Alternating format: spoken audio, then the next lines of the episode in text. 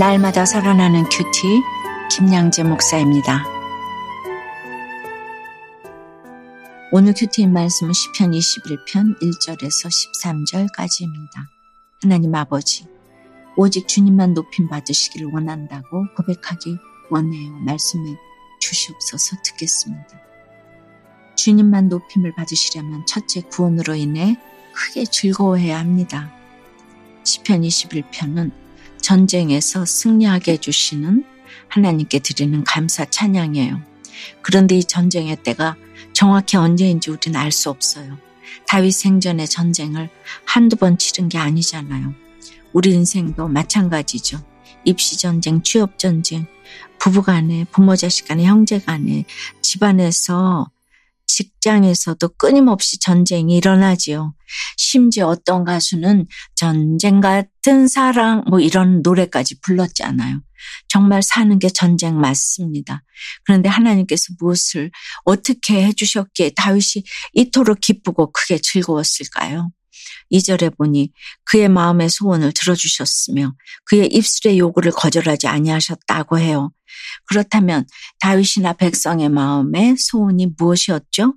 1절에 주의 구원으로 말미암아 크게 즐거워하리이다라고 하네요. 결국 구원입니다. 지나고 보니 제 인생도 그런 것 같아요. 구원에 대한 마음의 소원을 끊임없이 주셔서 이날까지 오게 된 것 같아요. 남편과 자식의 구원에 대한 소원, 교회와 큐티 모임에 대한 소원, 나라에 대한 소원 등을 주셨지요. 우리의 입술은 이런 요구를 하라고 기도하라고 주신 입술입니다. 날마다 돈 달라 집 달라 요구만 할 것이 아니라 구원이 목적이어야 합니다. 그리하여 주님이 그 마음의 소원도 입술의 요구도 거절하지 아니하십니다. 적용해 보세요. 지금 여러분은 무엇으로 말미암아 기뻐하며 크게 즐거워합니까? 여러분의 소원, 입술의 요구는 무엇인가요? 주님만 높임을 받으시려면 둘째 결코 흔들리지 않아야 합니다. 3절에 주의 아름다운 복으로 그를 영접하시고 순금관을 그의 머리에 씌우셨다고 해요. 주의 아름다운 복이 무엇입니까? 남편이 아내가 부모 자식이 나라가 주는 게 아닙니다. 주님은 애통하는 자, 의에 줄이고 목마른 자, 의를 위하여 박해를 받은 자가 복이 있다고 하셨지요. 세상 복, 기복이 아닙니다. 팔복입니다. 순금관 역시나 그렇습니다. 사절에 그가 생명을 고함해 주께서 그에게 주셨으니 곧 영원한 장수로소이다라고 해요. 떨어질 세상 멸류관이 아닙니다. 영원한 생명의 멸류관입니다. 이 생명의 멸류관을 쓰고 있으면 누구도 나를 해칠 수가 없습니다. 주의 구원이 내 영광을 크게 하시고 존귀와 위엄을 나에게 입혀주시니 죽을 일이 없습니다. 흔들릴 일도 없습니다. 8절 이후에도 영원토록 지극한 복이 계속됩니다. 나를 미워하는 자들을 찾아내고 그들을 풀무불 같게 하고 그들을 삼키시고 불이 그들을 소멸하리라고 합니다. 그뿐만 아니라 그들의 우선을 땅에서 멸하고 그들의 자손을 사람 중에서 끊으리라고 해요. 그러니 누가 나를 미워해도 내가 나설 일이 아닙니다. 나는 인내하기만 하면 됩니다. 하나님이 처리해 주십니다. 비록 그들이 나를 해하려고 음모를 꾸며도 내가 하나님을 의지하고 인내하면 사탄은 결코 계략을 이루지 못합니다. 뛰는 놈 위에 나는 놈이 있다고 하여도 하나님의 지혜를 이기지 못합니다. 적용 질문이에요. 내가 영접한 주의 아름다운 복은 무엇입니까? 그럼에도 지금 흔들리고 있는 것이 있다면 무엇입니까? 주님이 방황하던 자신에게 베푸신 은혜가 깨달아지니 자녀들을 핍박한 죄를 회개하게 되었다는 한 성도님의 큐티인 묵상 간증입니다. 모태 신앙인인 저는 가난한 가정 환경과 폭력적인 아버지가 싫어 중학교를 졸업하고 홀로 상경했어요. 그리고 성공을 꿈꾸며 한때는 주님 품을 떠났다가 결혼을 앞두고 다시 교회에 나갔지요. 지금은 작은 사업체를 운영하고 있는데 저는 이 모든 것을 제 힘과 노력으로 이루었다고 여겼어요. 이런 제게 하나님은 사건을 주셨어요.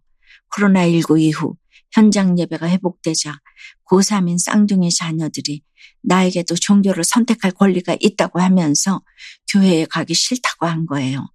이에 저는 아이들을 어르고 달래가면서 교회에 간신히 데려가 예배를 드렸어요. 그러던 어느 주일이에요. 아침부터 두 아이가 서로 욕하며 싸우는 모습을 보자 제 혈기가 폭발해 당장 나가 너희가 하고 싶은 대로 해! 라고 고래고래 소리를 지르고 말았지요. 그리고 그날 아이들이 가지 않은 학원도 즉시 퇴원 처리를 해버렸어요. 그러다 결국 그 주일에 저희 가족은 모두 교회 가지 못하고 말았답니다. 이 말씀을 묵상하는데 지금 아이들 나이에 제가 주님을 떠났던 때가 생각났어요. 그리고 방황하던 저를 만나주시고 이혼의 위기에 큐티하는 공동체에서 말씀으로 양육해 주시고 교회 소그룹 리더로 세워주신 주님의 은혜에도 불구하고 자녀들을 핍박한 죄가 깨달아졌어요. 오늘 6절 말씀에 하나님이 다윗에게 주신 영원토록 지극한 복이 예수님을 통해 이루어진 것처럼 제 자녀들도 스스로 주님을 선택하는 날이 올 것을 믿어요. 저의 적용은 두 딸에게 심하게 말해서 미안하다고 사과하겠습니다. 퇴원 처리한 자녀들의 학원을 다시 등록해 주겠습니다. 입니다. 오늘 12절에 왕이 그들로 돌아서게 하며 그들의 얼굴을 향하여 활시위를 당기리로다 라고 합니다. 서로를 향해 활시위를 당겼다가는 너도 죽고 나도 죽습니다. 우리가 부부싸움을 해도 그렇습니다. 너 죽고 나 살자 하면 내 배우자의 얼굴을 향해 활시위를 당겨서는 안 됩니다. 부부싸움에서 이겼다는 사람 보았습니까? 이겼다고 한들 그것은 이긴 것이 아니에요. 돌아서게 하는 것입니다. 이혼으로 가는 것입니다. 그러니 부부싸움을 하더라도 활시위는 내 안에 있는 사탄의 얼굴을 향하여 당겨야 합니다. 내 안에 있는 죄와 욕심, 잘못된 생각을 향해 쏴야 합니다. 그리하면 내 집안에 일곱 길로 온 사탄도 한 길로 도망할 것입니다. 세상 능력으로 이기는 것이 아닙니다. 주의 능력으로 이기는 것입니다. 이것이야말로 영원토록 지극한 복을 누리는 길입니다. 우리는 그저 주의 권능을 노래하고 찬송하면 되는 것입니다. 사랑하는 여러분, 어떤 전쟁 가운데 있어도 주의 아름다운 복을 노래한다면 그리고 나에게 구원을 주신 분이 하나님이심을 고백한다면 우리는 주님을 높이는 인생이 될 줄 믿습니다. 오늘 하루 어떤 환경에서도 구원 때문에 즐거워하는 저와 여러분이 되길 주님의 이름으로 축원합니다. 기도드립니다. 주님, 영원토록 지극한 복을 누릴 수 있는 지혜를 가르쳐 주시니 감사합니다. 이제는 주의 힘으로 말미암아 기뻐하고 주의 구원으로 말미암아 크게 즐거워하며 살아가는 저희가 되기를 간절히 원합니다. 주님이 머리에 씌워주신 순금관 생명의 면류관을 잘 쓰고 주의 아름다운 복을 누렸으면 너무 좋겠어요. 그런데 아직도 사탄의 나라에 속한 혈기와 분노가 풀목불 같아서 하나님 나라 쪽으로 오지 못해서 날마다 내 가족, 내 속을 집어 삼킵니다. 미워하는 자들을 찾아내려고 혈안입니다. 내 죄와 중독 사탄의 세력들에게 향해야 할 활 시위를 내 가정 내게로 향하여 당깁니다. 용서해 주시옵소서. 이제라도 여호와를 의지하오니 지존하신 이의 인자함으로 흔들리지 아니하도록 붙잡아 주시옵소서.